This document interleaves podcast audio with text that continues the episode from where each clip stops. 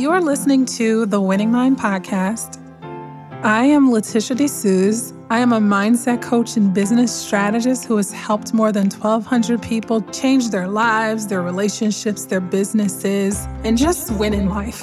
There's a myriad of reasons why we're not winning in life. Most people don't really play to win, they play not to lose. And what winning really means is becoming a better version of yourself each and every day. We can do this together.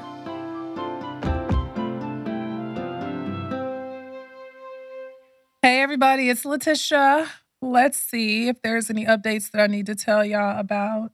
Um, one of the updates that's coming is I will start recording the podcast on live soon. When I tell y'all that that is something that is just like completely, it feels like invasive to me just because of the the way that I'm wired and how private I am.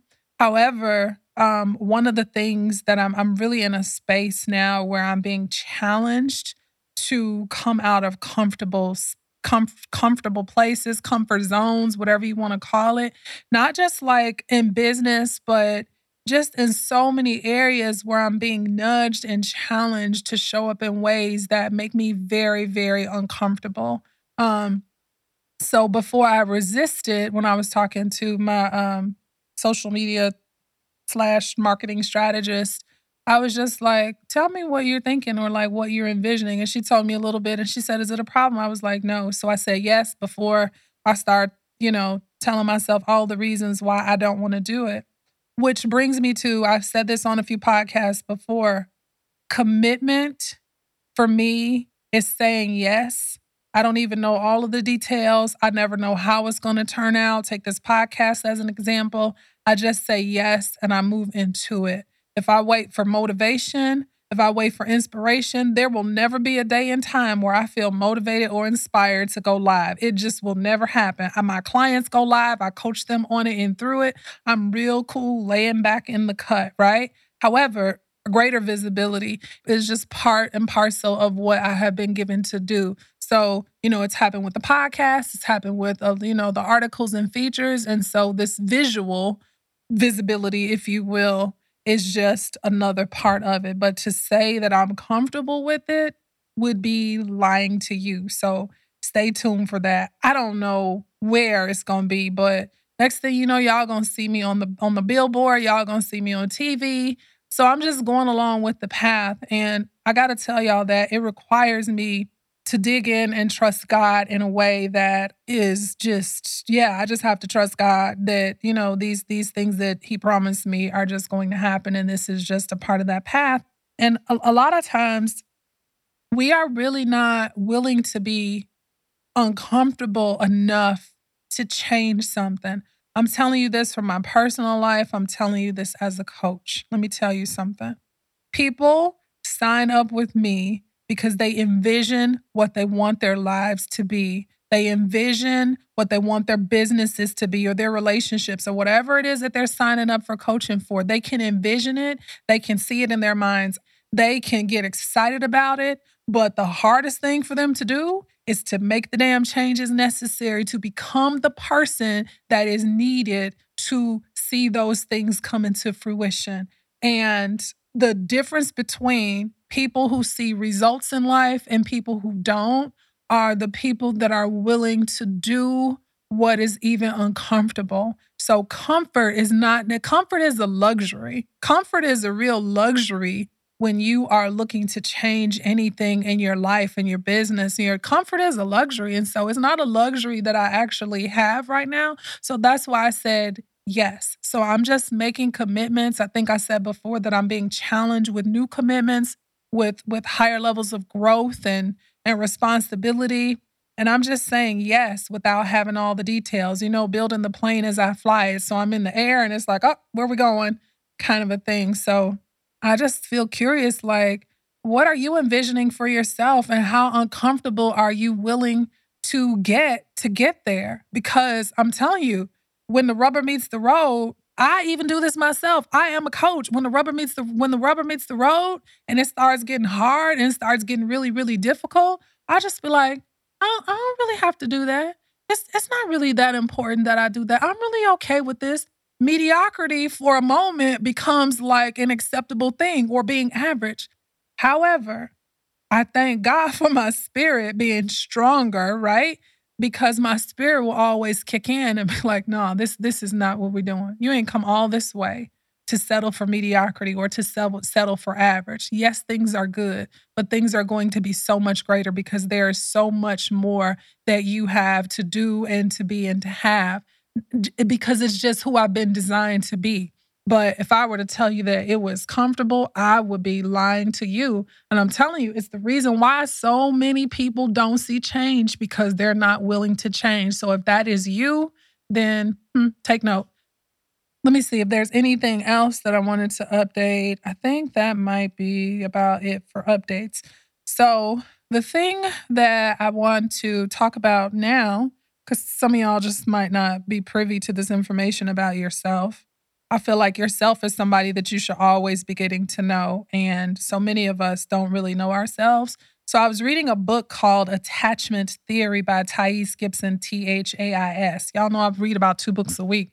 So, yeah, I was reading a book about attachment theory and how our attachment styles really shape, you know, how we're showing up in life. And I, I talked about this in another podcast in a different way, but our attachment styles were formed based on, guess what? Our childhood environment. So I just want to share the attachment styles with you so that you can see where you fall in the attachment styles and how you might be showing up in life and how you might, you know, want, want to do them some things differently.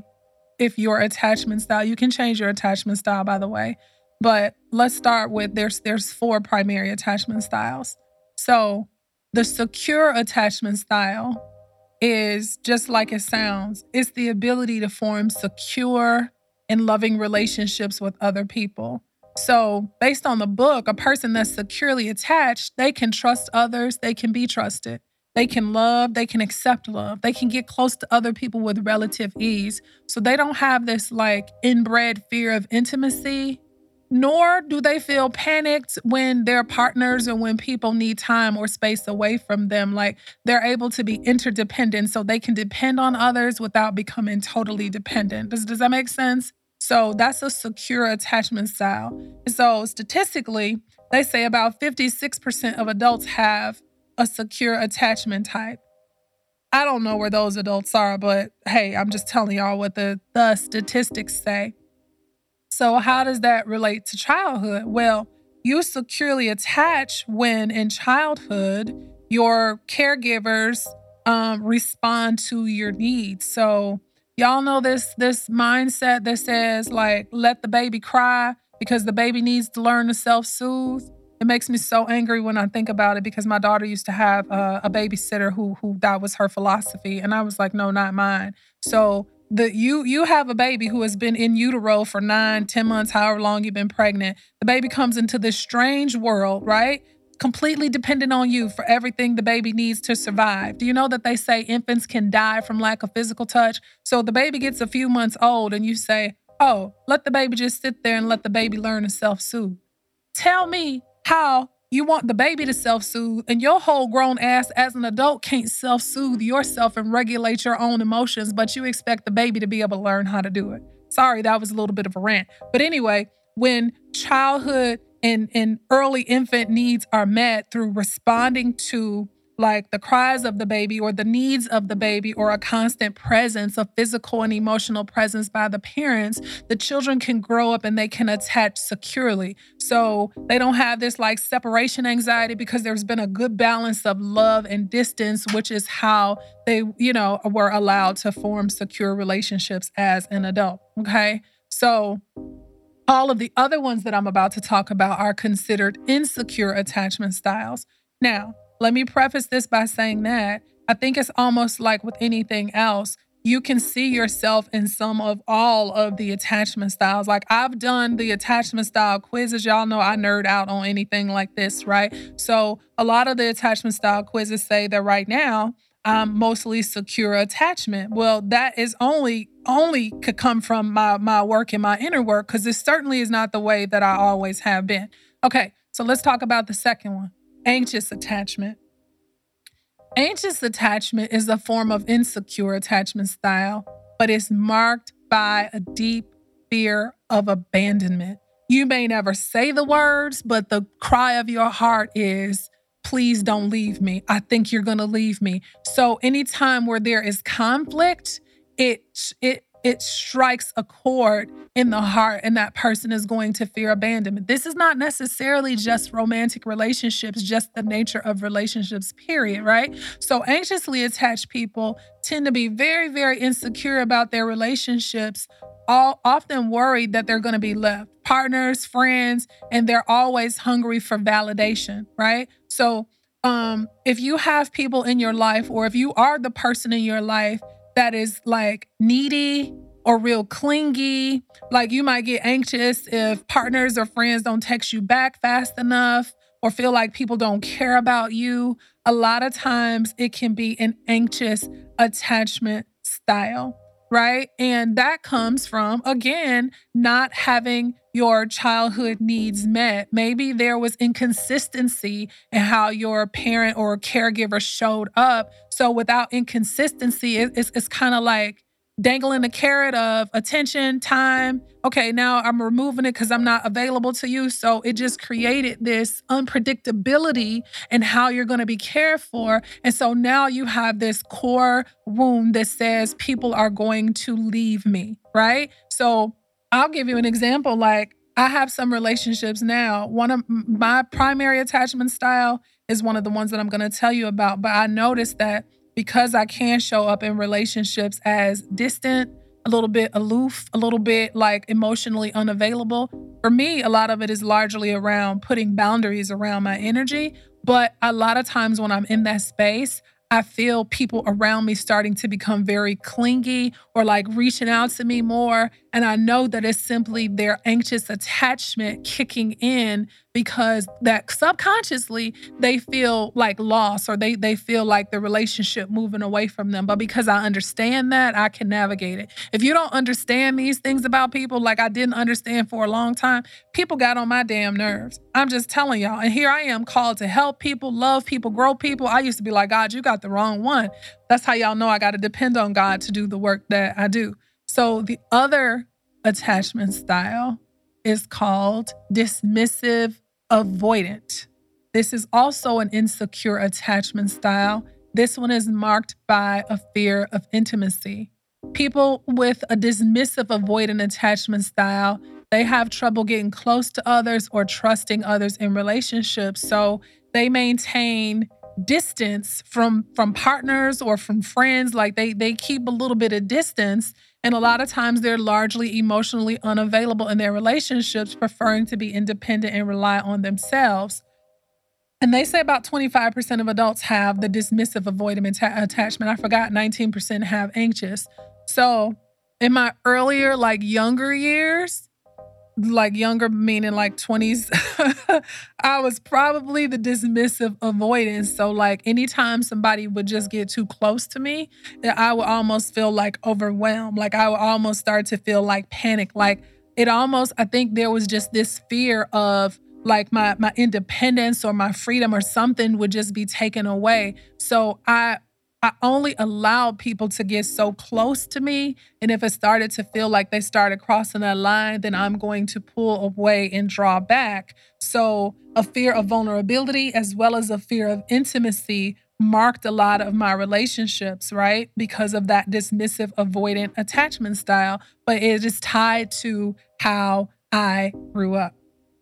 So, a fearful avoidant attachment style is also an insecure attachment style, but it's a combination of the anxious avoidant attachment style and the dismissive avoidant attachment style. So people with fearful avoidant attachment, it's like they desperately crave affection and they want to avoid it at all costs. So it's it's almost like if you've ever been in a relationship with somebody and you get push pull energy from them, they come close and then they go far, they come close and then they go far, they're probably a fearful avoidant. Whereas the dismissive avoidant, they're kind of just always distant. But with fearful avoidance, you get a lot of push pull. So if you pull back, they might come closer. When you come closer, they're going to pull back because they go back and forth on a pendulum between anxious and avoidant attachment styles. Something else that is said, though, is that the fearful avoidant attachment style is very rare, but they said it's associated with significant psychological and relational risks, including heightened sexual behavior and increased risk for violence in their relationship and difficulty regulating emotions in general. Well, I don't know. I could have been, I was in a violent relationship, and um, at one point I did have heightened sexual behavior and difficulty regulating my emotions. So, hell, who knows? Maybe I was fearful avoidant and not dismissive avoidant. So, the fearful avoidant attachment style, though, can present as dismissive if in relationship with an anxious person. If in relationship with the dismissive person, the fearful avoidant can present as anxious. So, what I'm saying is, where do you see yourself in any of these relationships? I pray that y'all, good and beautiful people, find yourself on the secure attachment style. My goal is to grow into a secure attachment style where I can form relationships with ease, where I can trust others and be trusted with ease, where I can allow people close to me with ease. And I'm I'm working on I'm working on that because pair that with me being an introvert who values privacy and alone time, you know, I I just am really working on just really becoming a better version of myself and showing up in a different way, right? So let me tell you, I said this a little bit how um how these attachment styles are formed. They say they believe that these attachment styles are formed within our first year of being alive, between seven to 11 months of age. Now, that's what going back to what I said about the baby. Let your baby be self-soothing at 10 months and, and research attachment styles and see what might be happening to the baby while you are saying the baby needs to self-soothe and self-regulate. In fact, my daughter's former babysitter, she had a foster um, child. He was a baby. And when I would go to pick the baby up, I was like, this baby don't never cry. Like this baby is such a good baby. He never cries. You know why? Because for several weeks at a time, they let the baby cry. So the baby stopped crying. Now, why it looks right now like he's such a good and pleasant baby, what is going to happen to that young man? He, he, probably a whole grown man right now, but what happens to him as he navigates through life and his emotional needs were not met? His emotional needs were ignored because he was supposed to have the ability to regulate himself and I guess just like figure out how to soothe yourself. Like some some of the things that have been passed down to us again. It's, it's it's through nobody's fault because our parents our grandparents they passed down what was passed down to them. But when you see something and you see that this shit ain't right you have a responsibility to shift it in how you're parenting or grandparenting so that we don't we don't perpetuate these same toxic and dysfunctional patterns in in our families and in our children right so i feel so passionate about it now because i passed down a lot of this until i started to be able to correct some of this so you know the fact i always say the fact that my daughter is sane um, in a securely attached relationship it is just a miracle. I promise you, it is just a miracle. And it is only by the grace of God because I was just a whole hot mess. Okay. So, anyway, um, these attachment styles are formed when we're young, right? So the quality of the first bond is either going to be loving and stable or it's either going to be inconsistent and absent. And it shapes the developing brain. And that's going to influence us throughout life and how we deal with loss and how we behave in relationships. That and so you're shaping the baby's brain, not knowing that you you're, you're you're setting this baby up. We we don't know this, right? We don't know. So these things we do ignorantly, right? And and just because we don't know, but this is what happens, right? With the secure attachment style, caregivers are responsive and attuned to the child's needs. So when that happens, when the baby cries, you nurture the baby. When you leave a room and the baby cries and you come back, the baby knows that, okay, mama or daddy is going to be here. Now notice this is energy because but you might not be talking. The baby don't, don't, you, the baby is not verbalizing anything, right? So don't think that a child's intelligence comes when the baby is starting to talk or understanding. So the baby's needs are met. You're responsive and attuned to the baby's need. With an anxious attachment, caregivers are um, inconsistent unpredictable with affections, sometimes overly involved, and sometimes withdrawn. So, like I said before, it's the unpredictable back and forth, the fluctuation between being emotionally available and then distant that leads children to have this form of anxiety because there was never any solid foundation or consistency with their caregivers, right? So, let's talk about the dismissive avoidant the caregivers are not responsive. They might be dismissive and often distant. So, a lot of times with dismissive avoidance, they're consistently emotionally disconnected from their children. And so the child just has a, a belief that their needs won't get met. And so it forms this independence. When you find somebody that is overly independent. We we we love a strong independent woman, a strong independent black woman. But do you know that independence and, and like extreme independence is a trauma response? And so the dismissive avoidant attachment style moves into a place where they become overly independent because they feel like or they've learned to believe that meeting their own needs is the only way that they are going to get met. So people can actually feel like a threat, like just threatens their whole equilibrium.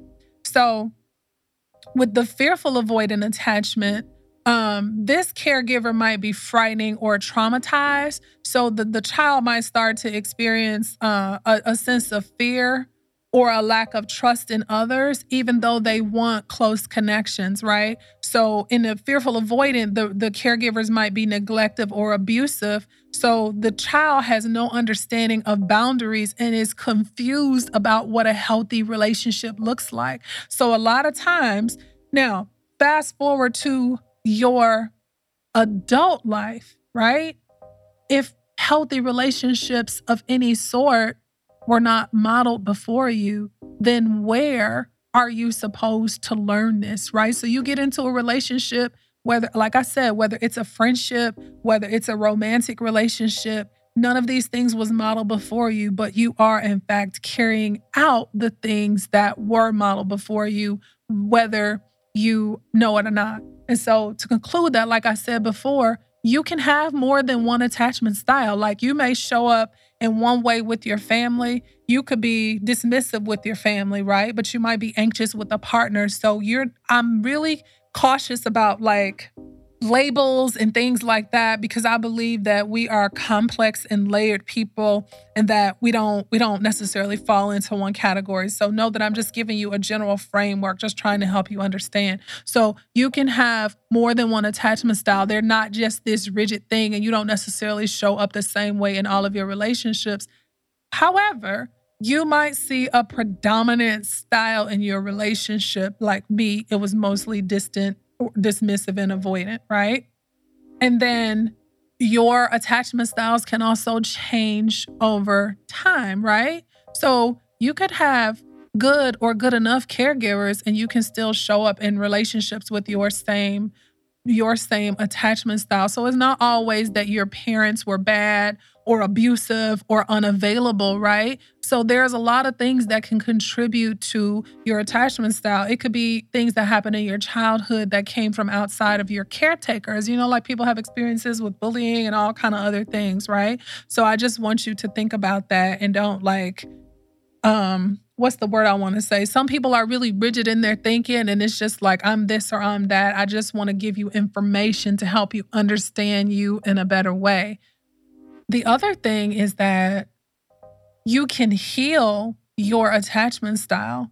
The goal is to be able, like I said before about myself, which is my goal, to be able to securely attach, to be so solid within myself that I can trust others and be trusted, that I can love others and be loved. And it just doesn't have to always be this, you know, traumatic or traumatizing, you know, just this whole experience That is my ultimate goal. That's why I spend so much time doing this work. That's why I talk about it. That's why I'm passionate about it. That's why I'm committed to it because my desire is to have secure relationships. So you can heal your attachment style. One of the ways they say that you can heal your attachment style is that if you have like people around you that are securely attached, that you you pay close attention to them. They say like if a securely attached person is in relationship with anxious avoidant or dismissive avoidant that the securely attached person can really model certain behaviors that the other attachment styles can learn to model or mimic and actually be an influencer